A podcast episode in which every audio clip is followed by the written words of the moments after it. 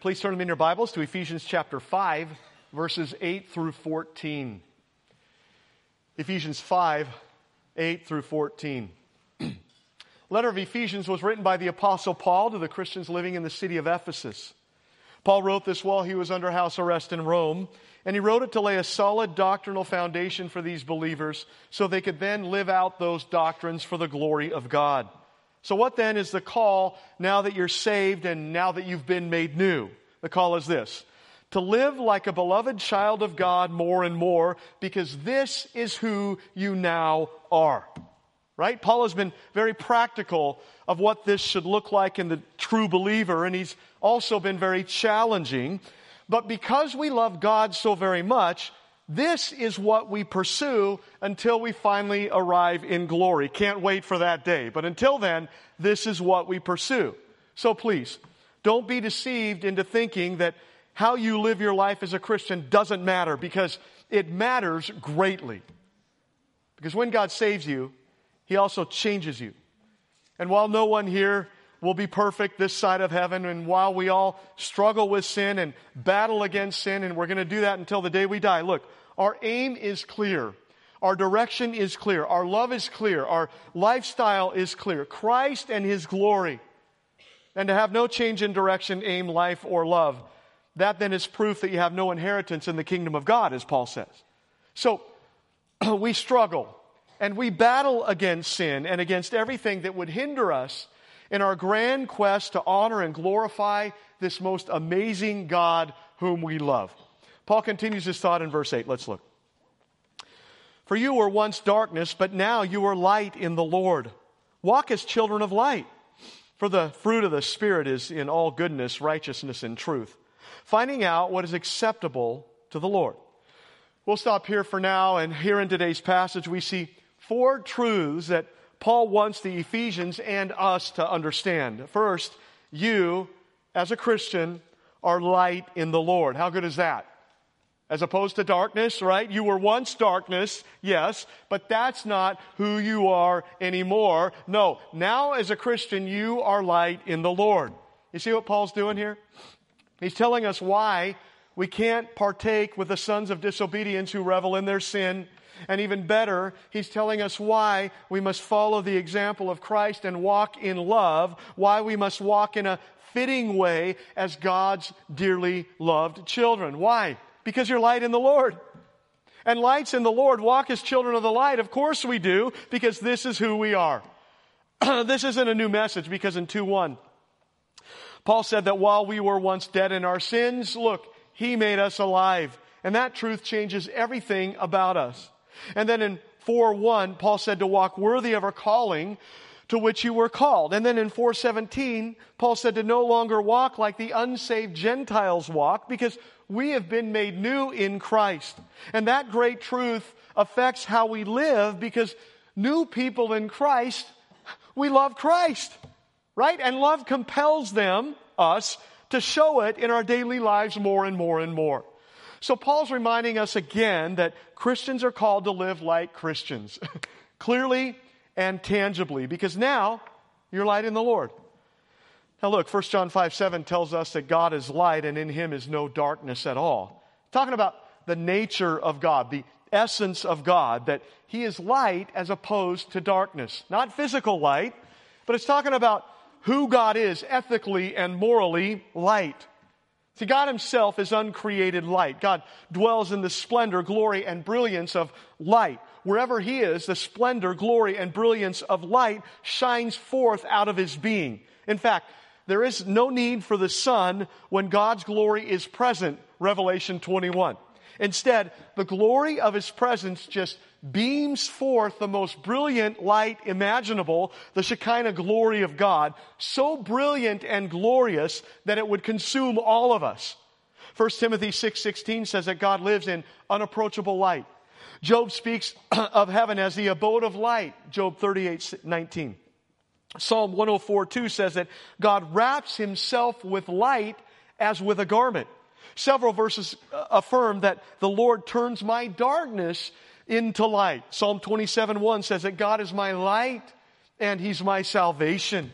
The New Testament reveals that light is a name for Jesus. The light shines forth in the darkness, and the darkness has not understood it. John 1 5. God is light, and that's who God is in his nature.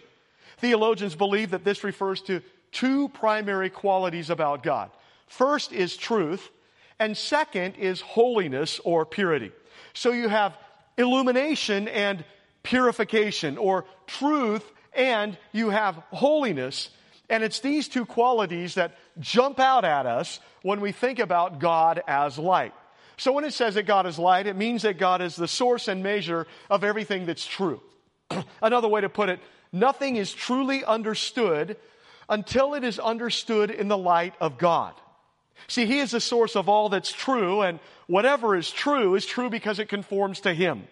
He is truth, and apart from Him, you get lost because He alone lights, truly lights our way. The term God is light also reveals God's absolute holiness and purity.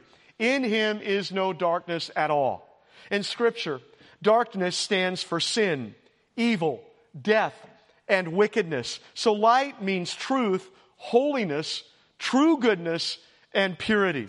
See, in God is absolute truth, and in God is absolute moral perfection and holiness. No darkness, no evil, no sin in God, no, not ever.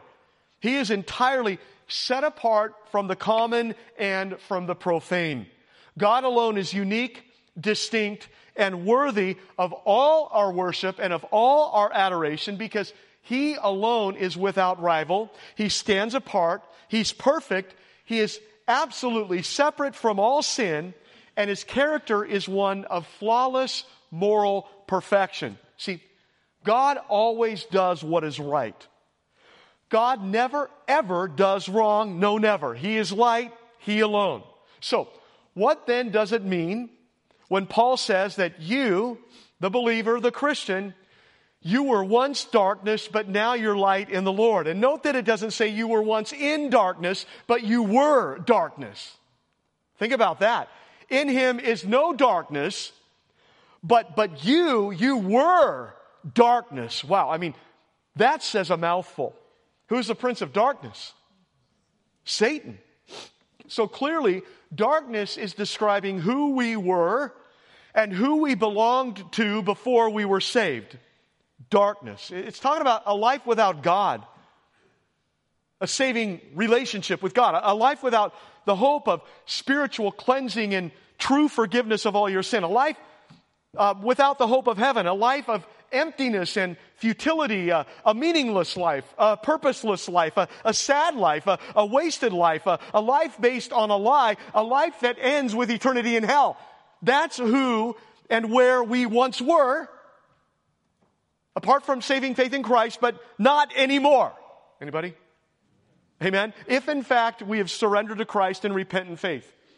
Because Christ changes everything. He transfers us from the kingdom of darkness to the kingdom of light. He makes us who were once spiritually dead, spiritually alive. And now we who believe, we are light in the Lord. Isn't that incredible? How's that possible? It's possible by grace through faith in Christ, right? Because of what he did on the cross for everyone who believes on him. Jesus is God the Son. And he left heaven and he came here and he took on human flesh, 100% God and 100% man at the same time. He lived a perfect life. He died on the cross in the believer's place and three days later he rose up from the dead and that absolutely changes everything. and look, for all who believe in the person and work of Jesus Christ in repentant faith, our sins that condemn us to hell and eternal wrath are put onto Him, which He took and paid for in full on the cross in our place as believers as our substitute. And then His perfect life is credited to us, which allows rebels like us to be justified, cleansed, forgiven of all our sin, and perfectly fitted with the righteousness of Christ, which allows us access to God and to the eternal glories of heaven all because of Christ. And now, for all who believe, for all who repent and turn away from sin and from that old life and who turn to God in true faith, what? Result? Heaven. Forever. Eternal glory. Moving from darkness to light. from being a child of Satan, whether you realize that or not, to a child of God. From going to hell to going to heaven forever with God and his people. Some theologians call this the divine transfer. and oh, what a great transfer it is. What do you, why do you think Paul repeatedly reminds the Ephesians who they once were? Because he does it all the time. Why? Because remembering who you once were apart from Christ and his glorious salvation, that should serve to motivate you to now live up to who you truly are light in the Lord. Darkness describes Satan, light describes God and salvation. And look, we who believe, we've moved from darkness to light. What does that mean? It means that He saved me, uh, one who was once blinded by sin. It means that He came to me in the darkness and, and He turned the light on. Not only that, but he who is light now resides in me. God the Spirit lives in me and he enlightens me and he helps me to now see truths that I was blinded to before. He awakened me and he gave me spiritual life. And now because of him in me, I can understand and comprehend his truth and I can walk the way that he wants me to walk more and more and more. And, and I want to do that when I couldn't care less to do that before because he changes everything. He makes all things new. I'm not in the darkness anymore. No. I am light in the Lord, and so are you as a Christian because of Him in us. And that's true for all of us who are truly saved. That leads to the second truth from this passage that because we are light in the Lord, we must walk as children of light. Hello. I mean, doesn't that make perfect sense right there? I mean, the, the, this is who you now are. Therefore, live like it. Of course, that makes sense. Uh, please don't be a contradiction, because a Christian contradiction does nobody any good whatsoever, including you. Think about it. We now belong to God. We are His beloved children. We've been set free from sin, hell, and wrath and death. And God is now our Father, not Satan. The old is dead, and we now have new life in Christ. We are now in Him, and He is in us. We have moved from darkness to light, and our call now is to live like it, like children of light, like children of God. That makes perfect sense. So, why would we ever want to go back to the darkness? Why would we ever want to go back to the dirtiness, the, the stain, the stench, the filth of what we once were? No, no. We should despise the thought of that. Reminds me of what James says in James 1 don't just be hearers of the word, but be doers of the word. Same thought as walk as children of light. Same idea.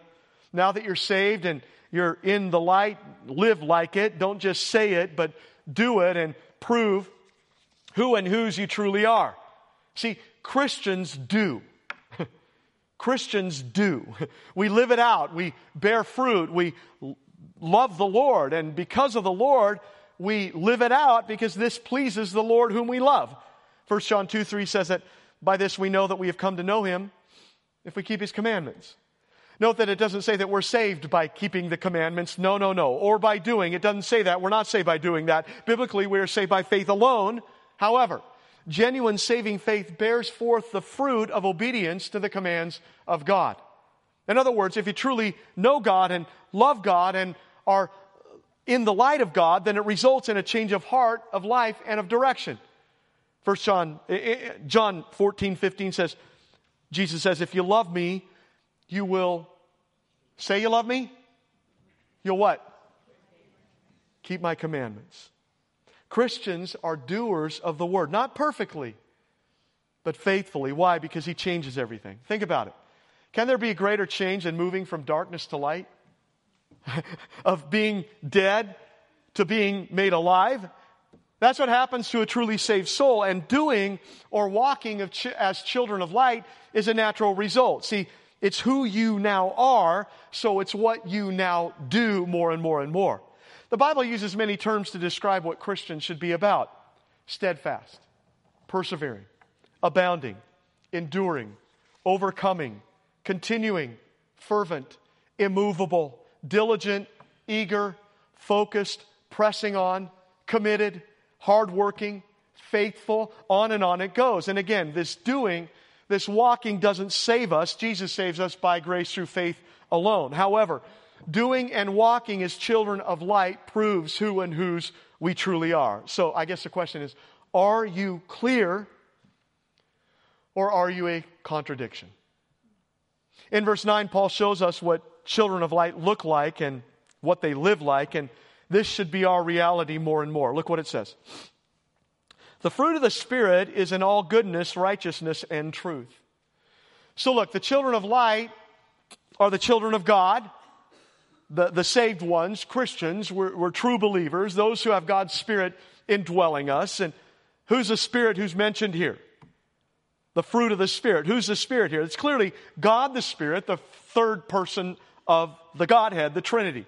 Side note, some translations say the fruit of light instead of the fruit of the Spirit. Regardless, the fruit of light is indeed the fruit of the Spirit because the only way we can walk in the light and bear any kind of good fruit is if God the Spirit is doing it in us and through us. So let's look at that for just a second. Look, we worship according to the Bible one God who eternally exists in three distinct persons Father, Son, and Holy Spirit.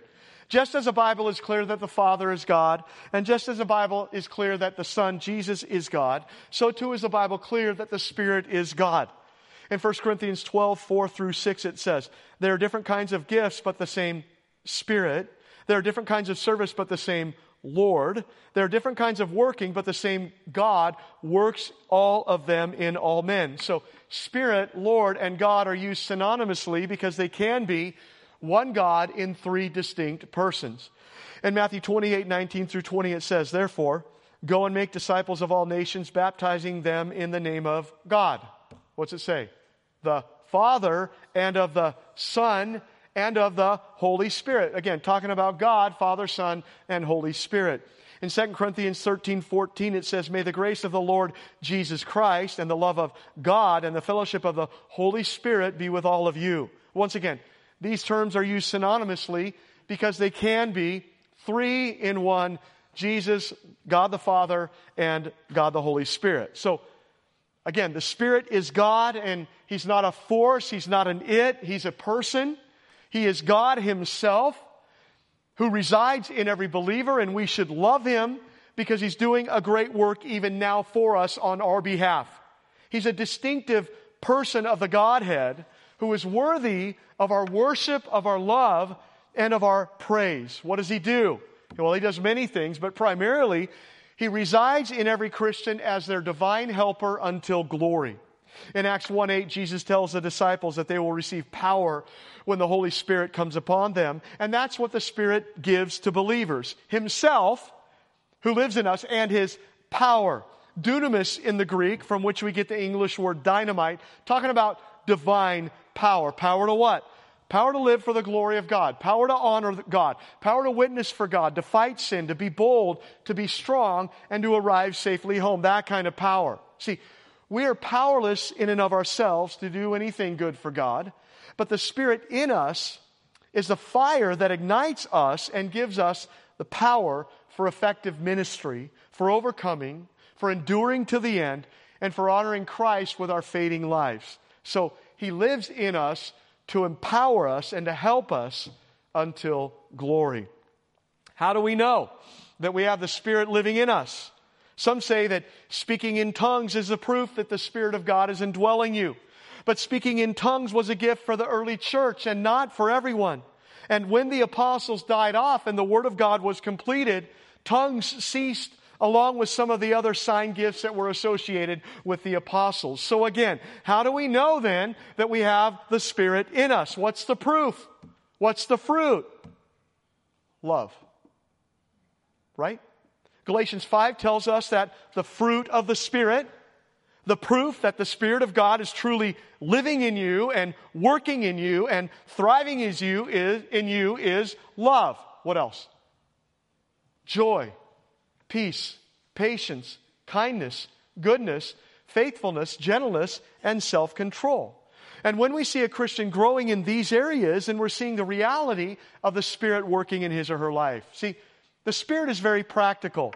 His goal isn't to make you emotional. No, that's not his goal, even though the Christian life is very emotional. His goal is to make you godly and to help you be molded into a man or woman of God who honors him and who is best prepared for glory. And He's content to do that in your life in the background, helping you along day by day by day. Look what Paul says in verse 9. The children of light have the Spirit indwelling them, and the fruit of the Spirit is summarized by goodness, righteousness, and truth. And these are the qualities of those who are walking as spirit filled children of light. And these are the things that should be marking our lives as Christians in growing measure. So let's look at those. Goodness. Goodness refers to moral or spiritual excellence that comes from God and that reflects the character of God. See, God is good, and we are called to be like Him as children of light. So when we speak of goodness, we're speaking of godly character. We speak of actions in our lives that reflect the Lord's morality and His integrity. The opposite of that which is good is that which is bad, that which is ungodly, that which is evil, that which is dark, that which is worldly, because the world mimics its master, the devil. So we in Christ are called to stand against that darkness and to reflect the goodness of God in our lives. Moral, we're moral, we're upright, godly, faithful, truthful, Christ like. Does that describe you? See, goodness is a fruit of the Spirit, and it should be clearly seen in us as Christians. This is how children of light walk. Second is righteousness. Righteousness means rightness of character before God and man. It describes a behavior that's acceptable to God and that's in keeping with what God is in his holy character. So righteousness is godliness, integrity, moral straightness, that which conforms to the will and character of God. We are not righteous in and of ourselves. But God declares us righteous by grace through faith in Christ. He justifies us. And now, as Christians who have God the Spirit in us, we have moved from darkness to light, and we are now called to live righteous and right lives more and more for the glory of God. And we can indeed bear this kind of fruit because, again, this is who we now are. He saved us. He enlightened us. He gives us His Spirit. He gives us His Word and prayer and each other. And we're called to use these great means to grow in the faith and to live righteous and godly lives in growing measure because, again, this is who we now are. So, children of God, live like children of God. Is, is that fairly obvious? Right? Integrity, morality, fighting sin, battling darkness right lives, living right lives that reflect the character of Christ. Is that true of you? This is how children of light walk. The third thing he mentioned is truth. Truth is that which is consistent with the mind, the will, the character, the glory, and being of God. God is truth. Jesus, God the Son, is the truth incarnate. And His Word, the Bible, is the truth written down because it comes from God who is truth. See, ultimate truth is an objective reality. It exists outside of us and it remains the same regardless of how we feel and regardless of how we perceive it. See, it's fixed. And it isn't up to us and to our own arbitrary interpretation of reality or our own feelings. No, the truth is found in a person, Jesus, and in a book, the Bible. And we are called to be truthful people, to speak the truth and to live the truth. Satan's the father of lies, and as children of light, we are people of truth. So what do we do? Well, we speak the truth, right? We speak the truth in love. Practically, we are people of our word. We maintain integrity in all we say and in all we do. That's the call.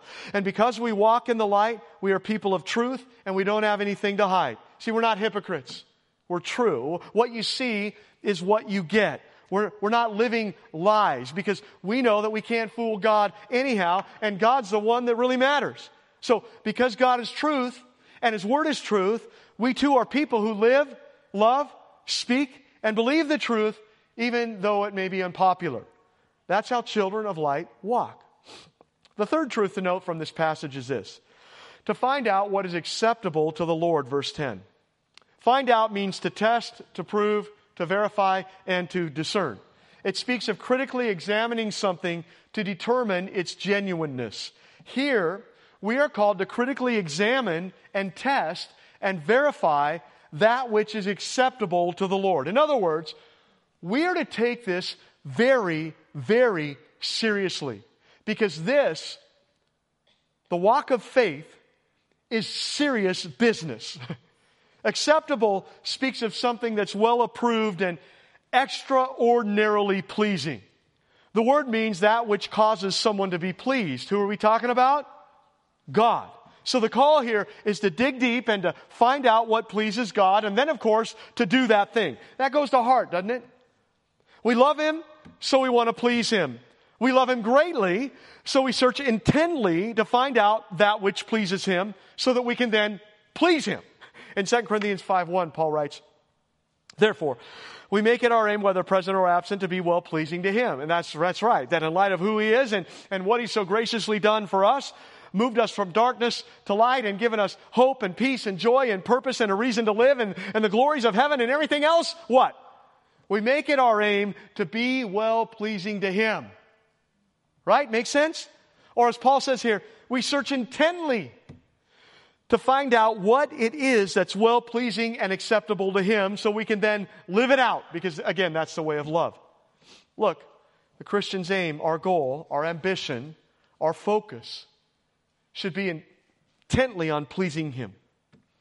And that's a good summary statement of what the Christian life ought to be about pleasing Him. Intently finding that out and then doing it because pleasing Him is our greatest joy because this, we love Him and look at what He's done for undeserving rebels like us. See? Isn't that true? If, if you love someone, you do what you can to make them happy. That's what love does, right? That's why we're called to find out what pleases God. And note that it's not rocket science, because Paul's already told us right? Walking as children of light pleases God. Being good, righteous, and truthful pleases God. Imitating Christ and walking in love pleases God. Battling sin and pursuing holiness pleases God. Putting on the new man day by day by day and putting off the old man and the things that are associated with that old life of sin, that pleases God. Walking worthy, serving and using our gifts to bless the body of Christ, speaking words that edify and give grace and so on. All these things please God. Again, it's not rocket science. And the call here is to continually be pondering these things that are acceptable and well pleasing to, God so that we can then live those things out more and more and more in our lives. We're not flippant about it. We take this seriously. So our thoughts are on Him and they're on the things that honor Him and not on the deeds of darkness. Remember the old story of the swan and the crane? One day, this beautiful swan landed by the banks of the water, in which a crane was waiting in the water looking for snails. For a few moments, the crane viewed the swan in amazed wonder, and he said, Where do you come from? I come from heaven, replied the swan. Where's heaven? asked the crane. Heaven, said the swan. Heaven? Have you never heard of heaven? And the beautiful bird went on to describe the grandeur of heaven, of the joy and the peace and the beauty, not only of heaven, but also of the immediate and wondrous presence of the Lord God Almighty Himself. In eloquent terms, the swan sought to describe the eternal city, but without arousing the slightest interest on the part of the indifferent crane. Finally, the crane asked, Are there any snails there in heaven? Snails? Snails, replied the swan. No, there are no snails in heaven. Amen. Then said the crane as it continued its search along the slimy banks of the water, You can have your heaven.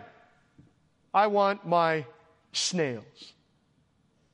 And many today are like that crane. They're more interested in snails than in the eternal things of God and the things that please God and the things that last forever. And so sadly, so many today are collecting snails when they could be pleasing God. What are they thinking? You have a God that you can glorify and you're wasting your life away collecting snails, really? You can please the Lord God Almighty with your life. That's an amazing thought. And yet you're embracing sin. The sin that dishonors Him and that hurts you. Really? That's snails. You can magnify the God of all creation and bring pleasure by the way that you live. That's an amazing thought. And yet you indulge that sin that just stinks you up spiritually and wastes your life away on things that rot and burn. Really? That's snails. But the snails aren't worth it. And they'll make you sick. And they'll keep you from the God pleasing life. Lord, help us to see that only one life will soon be passed and only what's done for Christ will last. Lord, help us to see that the time is short and time is precious and the God pleasing life is indeed the best life that there is, both now and into eternity, and you will never, ever regret pleasing God. Never. So, find out what pleases Him constantly and then do it. It's worth it. It's worth it. The fourth truth to note from this passage is this to have no fellowship with the works of darkness, but to expose them. Verse 11. Have no fellowship with the unfruitful works of darkness, but rather expose them. For it's shameful even to speak of those things which are done by them in secret. But all things that are exposed are made manifest by the light, for whatever makes manifest is light. Therefore, he says, Awake you who sleep, arise from the dead, and Christ will give you light. What a great truth for all of us. Sound familiar? I mean, Paul, Paul said a similar thing in the previous passage, verse 7. Therefore, do not be partakers with them. Why does he say it here yet again? Why do you think? Because it's so vitally important, right? Sin, see, sin rubs off. And we are called to protect our spiritual life and to guard it as something precious instead of treating it flippantly like so many do around us. Have no fellowship with the unfruitful works of darkness, none. It's interesting because while partaking in something and fellowship with the, fellowshipping with something are very similar, there also is a difference. Partaker in verse 7 means that you join in with somebody and you do what they do, which is a sinful deed. You weren't careful. You, you let your spiritual guard down. You thought you were stronger than you were and you messed up. So you had a weak moment. You joined with that person and you sinned. That's not good, but you did it. But here in verse 11, when Paul says, have no fellowship with them, he takes it a step further. It means to share in common with. So, in the first situation, you're partaking of a sinful deed, but in the other, it goes further. And you're beginning to absorb within you the very attitudes of the people that are around you, the sinful, dark people around you. So, not only are you sinfully partaking of the deeds, but you are sharing things in common with people who wear the garments of darkness, and that's really not good. So Paul gives the warning to not do that. Not ever. Why not? Because that's not who we are. No, we wear a garment of light. So we need to protect ourselves spiritually speaking. We need to make sure about the company that we keep and the things that we watch and the things that we listen to and the people we hang out with and so on, that those things don't ever cause us to put on the garment of darkness back on and to walk as children of darkness rather than as children of light. Take heed to yourself because it's not worth it. Putting that garment on, back on, is never worth it. Take heed. Look, our call is to be like a boat. A boat's purpose is fulfilled when it's in the water, but its function and usefulness deteriorates when water gets in the boat. So too for the Christian when too much of the world gets into us. So again, take heed. Please remember that this doesn't mean that we can't work with non Christians, that we can't go to school with non Christians, that we spurn our family members who aren't Christians, that we have to shut ourselves off from the rest of society. It doesn't mean that.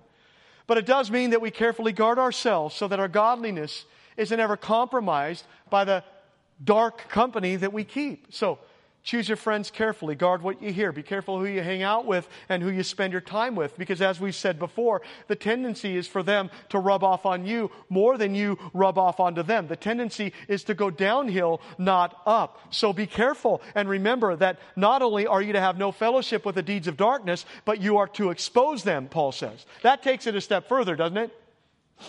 Hey, don't be ashamed of Christ.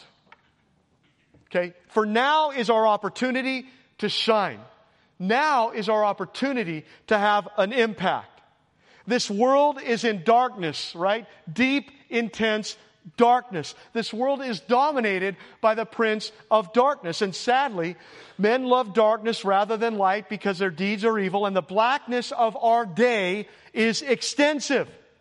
But look, here we are, and we are light in the Lord. Amen. And our call is to shine. And we shine when we glorify and please Christ and show the world what He's like. And please note that it's not a bad thing when we walk into a room and the people say, ah, the light, it's hurting my eyes. Turn it off. That's a good thing. Because we're doing what God calls us to do in the blackness of this lost, dying, and dark world. So don't be ashamed of shining the light of Christ to those around you. No, don't be ashamed. Be bold. Many will hate you if you're exposing their sin by your Christ like life. That goes with the territory. But God will always be glorified when you shine. And good news, some will be saved and impacted because of that. And so you're going to find that as you live for the glory of God and as you shine, people will be acutely aware of their own sin and of their own darkness because of Christ in you flowing out of you, and that's good. May we here be bright lights that hurts the eyes of those in darkness around us for the glory of God. Look what Paul adds in verse 12. It's shameful even to speak of those things which are done by them in secret. That takes it back to what Paul said in 5 3. Let it, those deeds of darkness, not even be named among you, as is fitting for the saints. Shameful means dishonorable, disgraceful, and unacceptable. The idea here is that the deeds of darkness, those things that once ruled our lives that now mark the unsaved world, they should be dreaded and they should be detested by us in Christ, not embraced and not coddled.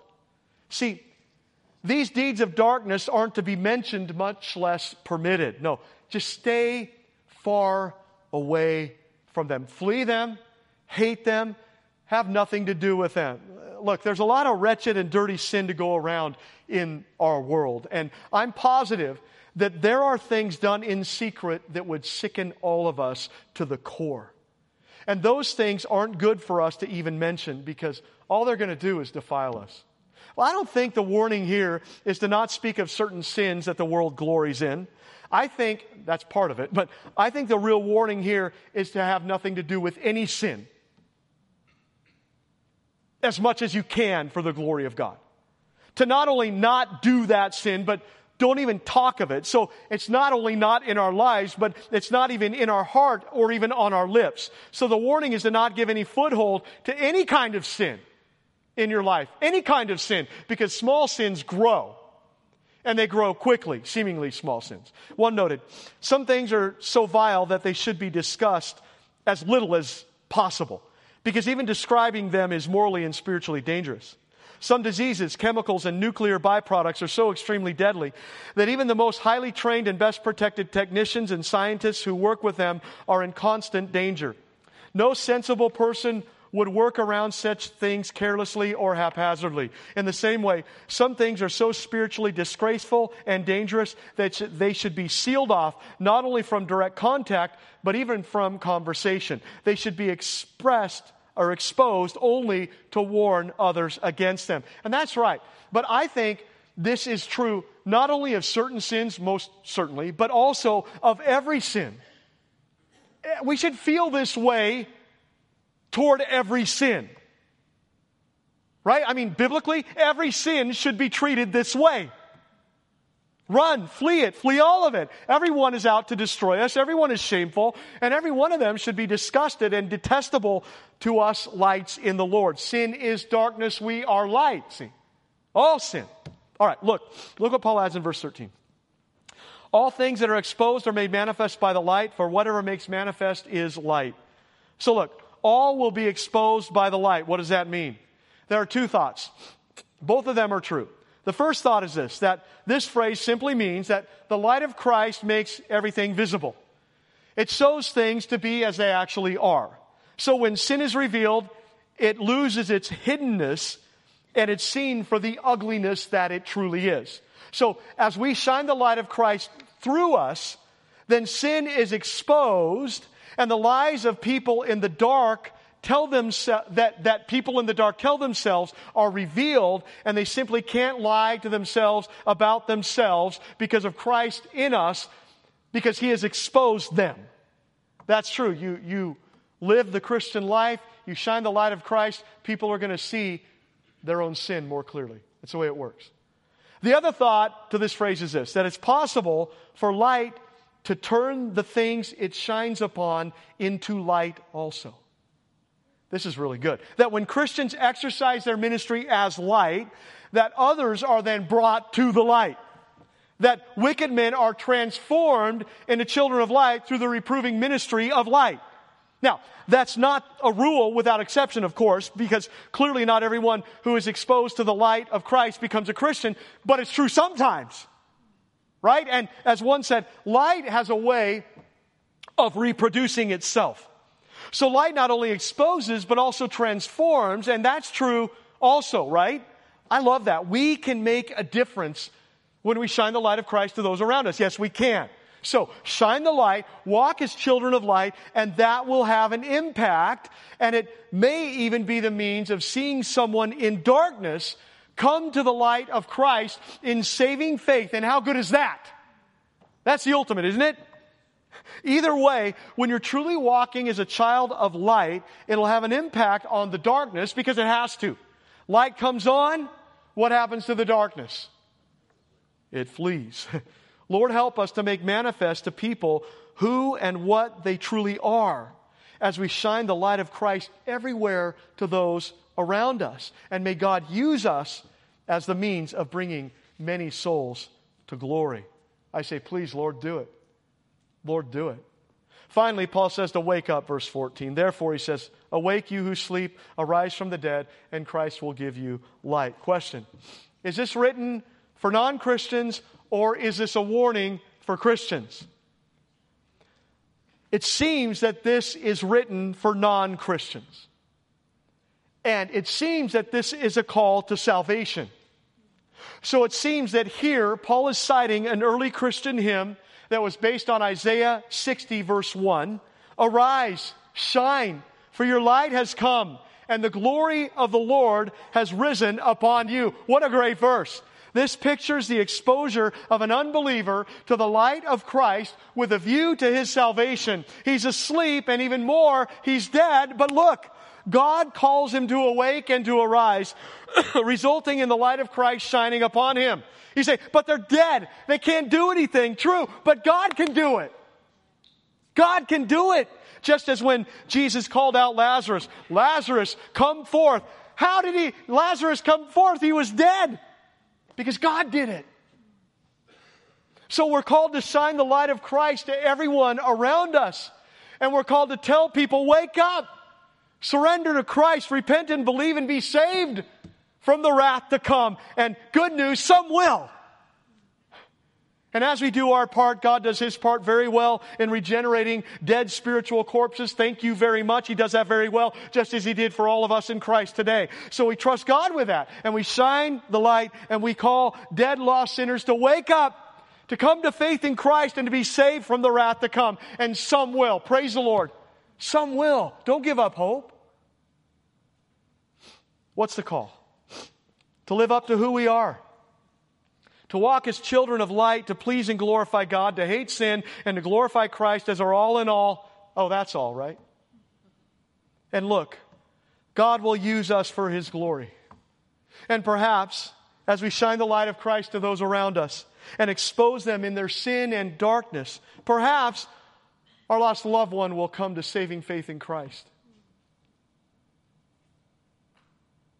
Perhaps our lost brother or sister will come to saving faith in Christ. Perhaps our lost friend will come to saving faith in Christ. Perhaps because God uses means to bring the lost to himself. And I'm filled with hope for my lost friends and lost loved ones because I serve a mighty God. I serve a powerful God. So shine, shine brightly, shine boldly, and let's see what God does for his glory through us. Let's pray. Heavenly Father, Help us to Lord, Lord, to shine brightly and to never give up hope. Help us to pursue the things that honor you because we love you. And the God honoring life is the best life. Lord, I pray for those who may not know you. I pray that they would surrender to you, that you would turn their heart, that they would surrender to you and be saved today, right now. All they need to do is call out to you in saving faith, and they will be saved. For the rest of us, Lord, give us passion, give us heart for your glory. May we live up to who we are more and more, and may we shine. Bless us now in Jesus' name. Amen.